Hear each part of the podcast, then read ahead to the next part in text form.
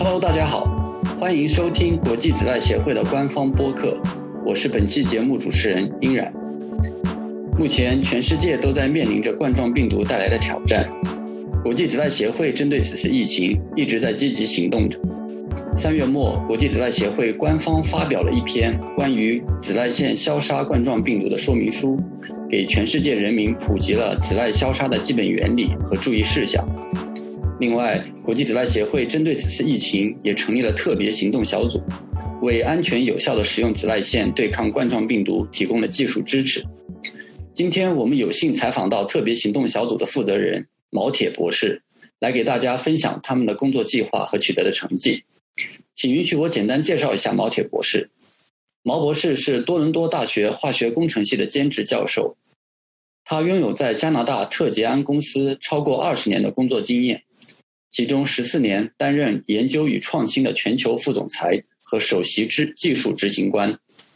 他目前是国际紫外协会美洲区副总裁，以及针对此次疫情成立的特别行动小组的组织者。毛博士您好，欢迎您来到我们的节目，给大家打个招呼吧。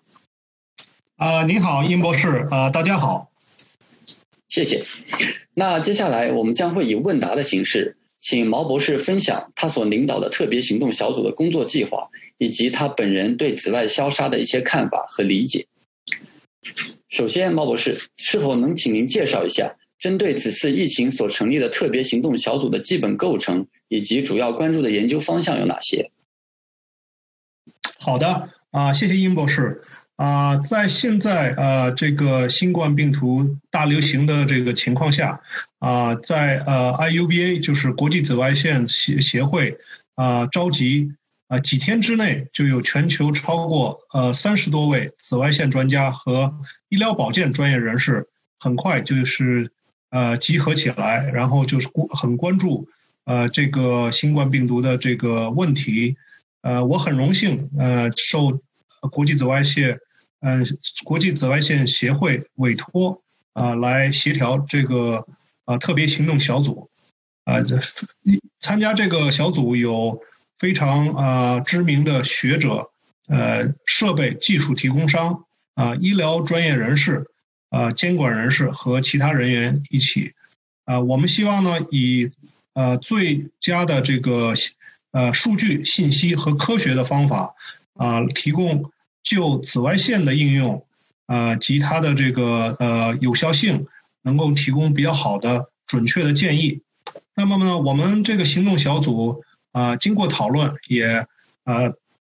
统一一致的认为，有三个呃主题是要优先考虑的。第一个就是针对这个新冠病毒啊，它的紫外线的啊有效性和这个啊有效剂量啊来进行。呃，调查研究，然后总结，呃，提供一些指导。第二个方面呢，是就是针对利用紫外线啊，对这个表面的消毒处理，它的这种技术的验证啊，还有它的这个验证的这个程流程，能够啊提供一些建议。第三个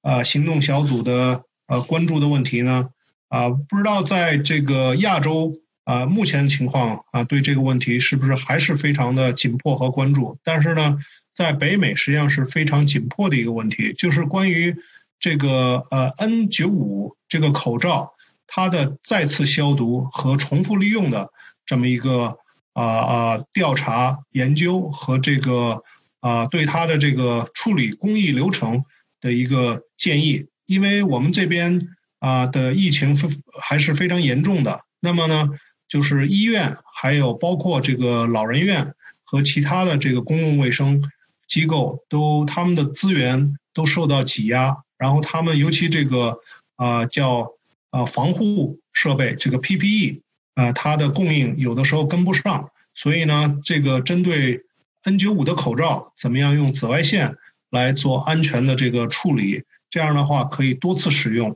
所以这个小组呢它的工作也非常活跃。好的，谢谢。呃，其实呢，很多人对紫外线杀灭冠状病毒的效率问题都持有疑问，对此您怎么看呢？啊，这是个很好的问题啊，从首先来讲啊，这个国际紫外线协会 IUVA 啊，根据目前啊杀菌消毒的数据和经验，认为紫外线技术在正确的使用下是可以阻止啊新冠啊的呃病毒传播啊，尤其呢啊紫外线在这个多级屏障的整个策略中啊，作为一个很有效的其中的一步。和其他的技术联合使用，能够达到更好的效果。所以呢，就是这个是呃核心的一个观点，就是认为啊紫外线呃在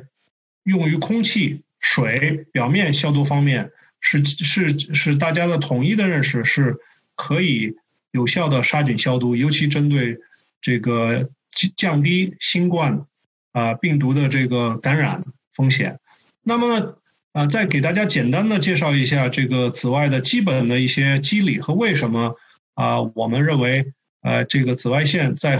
合理合适的使用的情况下是可以有效的。首先得说一下，大家说这个紫外线的时候，实际上我们在呃呃日常的这个太阳照射下，其实也有这个叫紫外 A、紫外 B，但是我们在目前谈紫外线的时候。是，尤其针对这个紫外波长二百到二百八十纳米的这个区间，叫紫外 C 这个波长，这个是呃呃杀菌的波段。所以呢，我们就是在这个访谈和在以后看到 IUVA 的一些呃呃这个文献的时候，或者其他的文献，大家一定要呃搞清楚这个到底是指的这个 UVA、UVB 还是 UVC。在没有特别的标注的时候，在针对杀菌消毒下。如果说 UV 的话，就是实际上是指针对 UVC 的。那么呢，其他几个方面啊，来呃介绍一下这个紫外的这个呃历史，紫外杀菌消毒的历史和目前啊文献呃报道的一些数据，和我们为什么觉得这个紫外线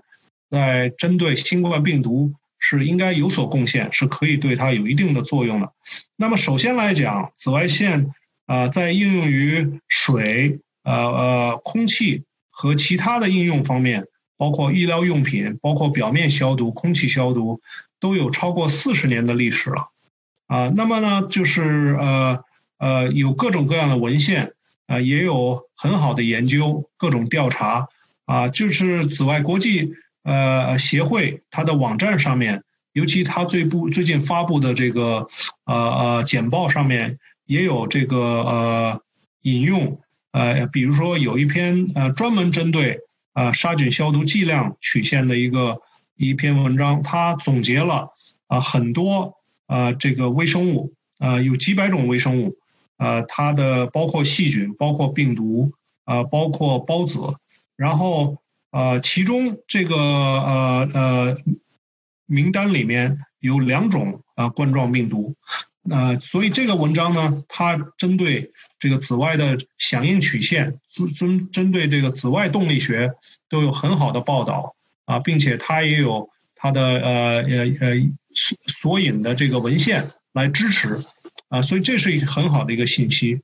另外呢，就是紫外线作为这个刚才也提到这个多级屏障里面的一个很重要的啊啊消毒步骤啊，这个是在。呃，饮用水，尤其饮饮用水杀菌消毒、降低风险里面，是已经被呃公共卫生和呃业内人士广泛呃接受和广泛推崇的一个理念。所以，在这个针对我们这新冠病毒呃呃消毒和降低风险的时候，其实这是也是一个很重要的理念。就是说，呃，哪怕我们在针对表面啊杀菌消毒或者是清洗。或者其他方面的这个降低风险的时候，有其他的啊清洁和这个消毒的呃呃工艺过程和技术，比如说过滤，比如说洗净剂，或者是化学的消毒方法。那么呢，紫外线也可以成为这个多级屏障里面的啊很好的一个考虑的啊技术，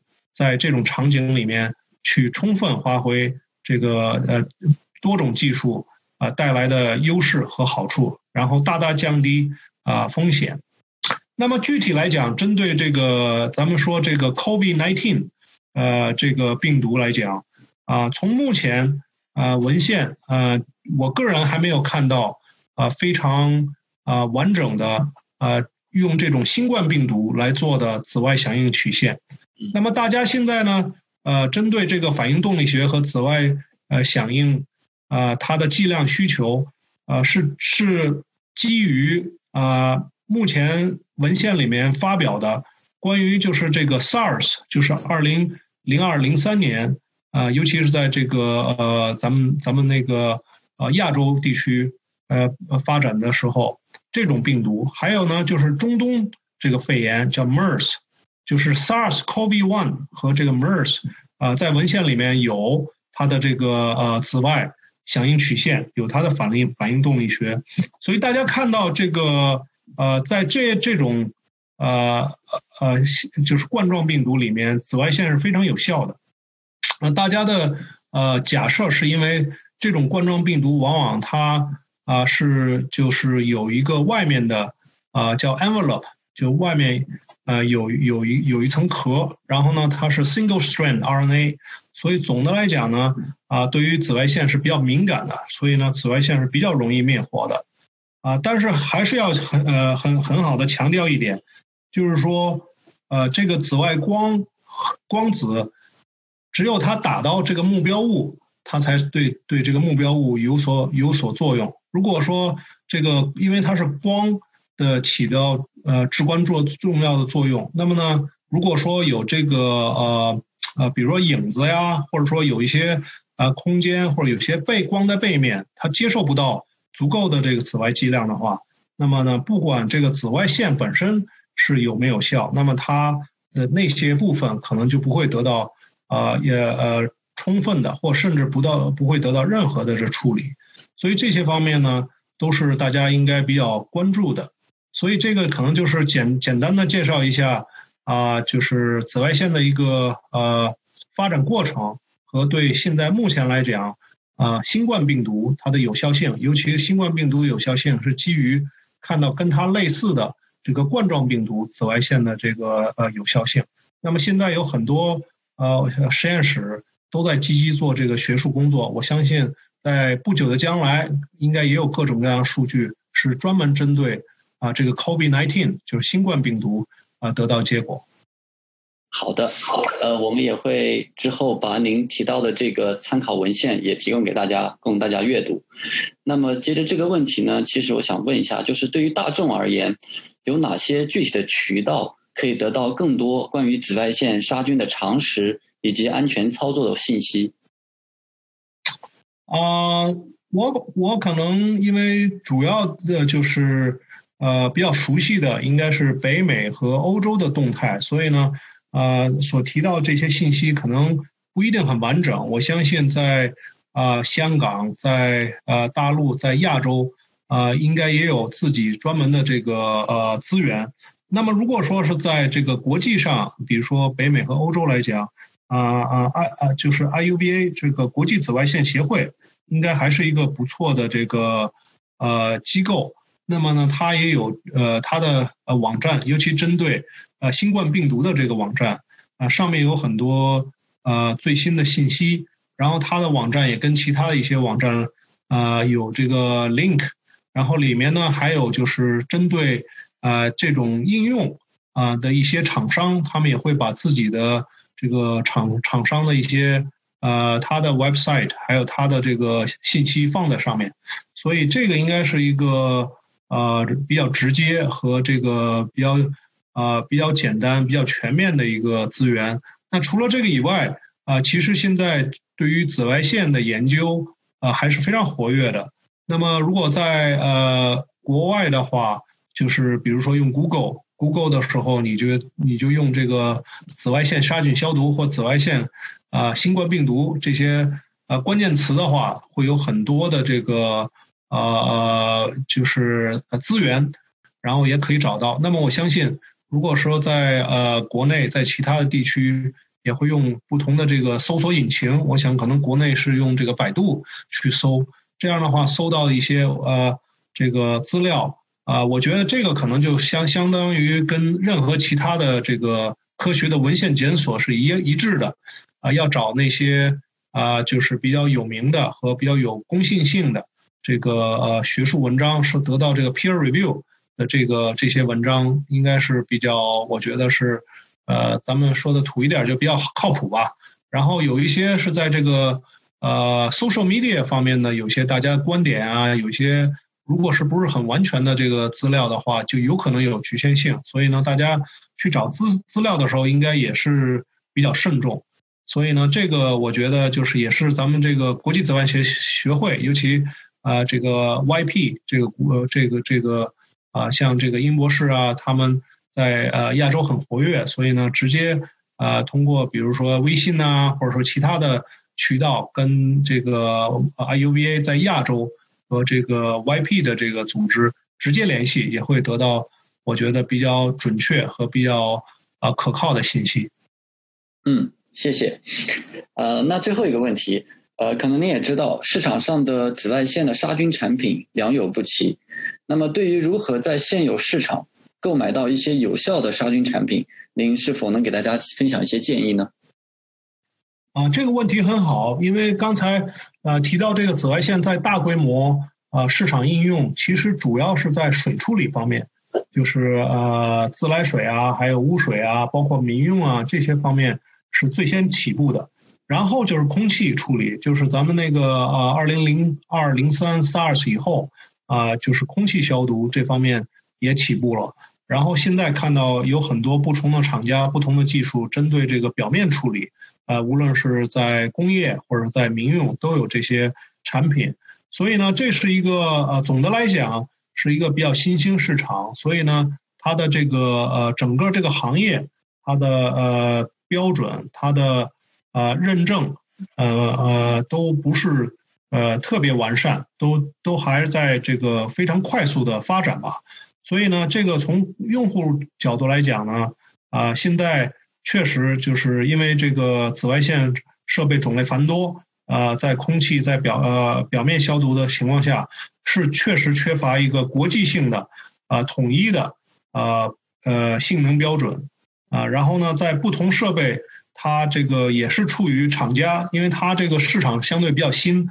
至于它的设备是不是已经有一定的呃市场和应用的经验啊，然后呢，它是处于这个研呃呃研究开发和验证测试的这个哪一哪一个呃阶段？然后呢，所以这个确实像殷博士说的，这个呃市场上这些产品确实会。呃，有各种各样，并且呢，它的这个质量啊，它的性能可能不会，呃，非常的一致。所以在呃我们客户呃选用呃这些设备的时候呢，应该还是呃去呃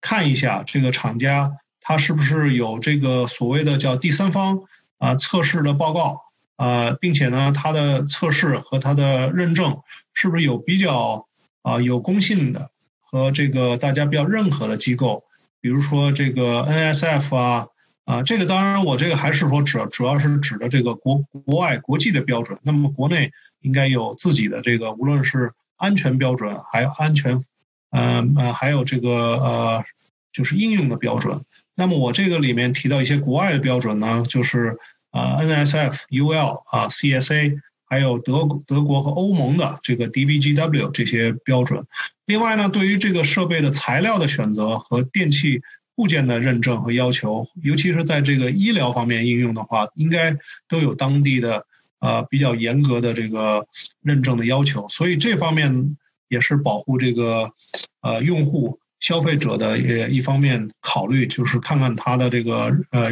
有没有有这个呃。信呃资就是就比较比较呃可信的啊这个第三方的呃验证报告和这个呃知名知名组织的呃认可，然后另外呢就是呃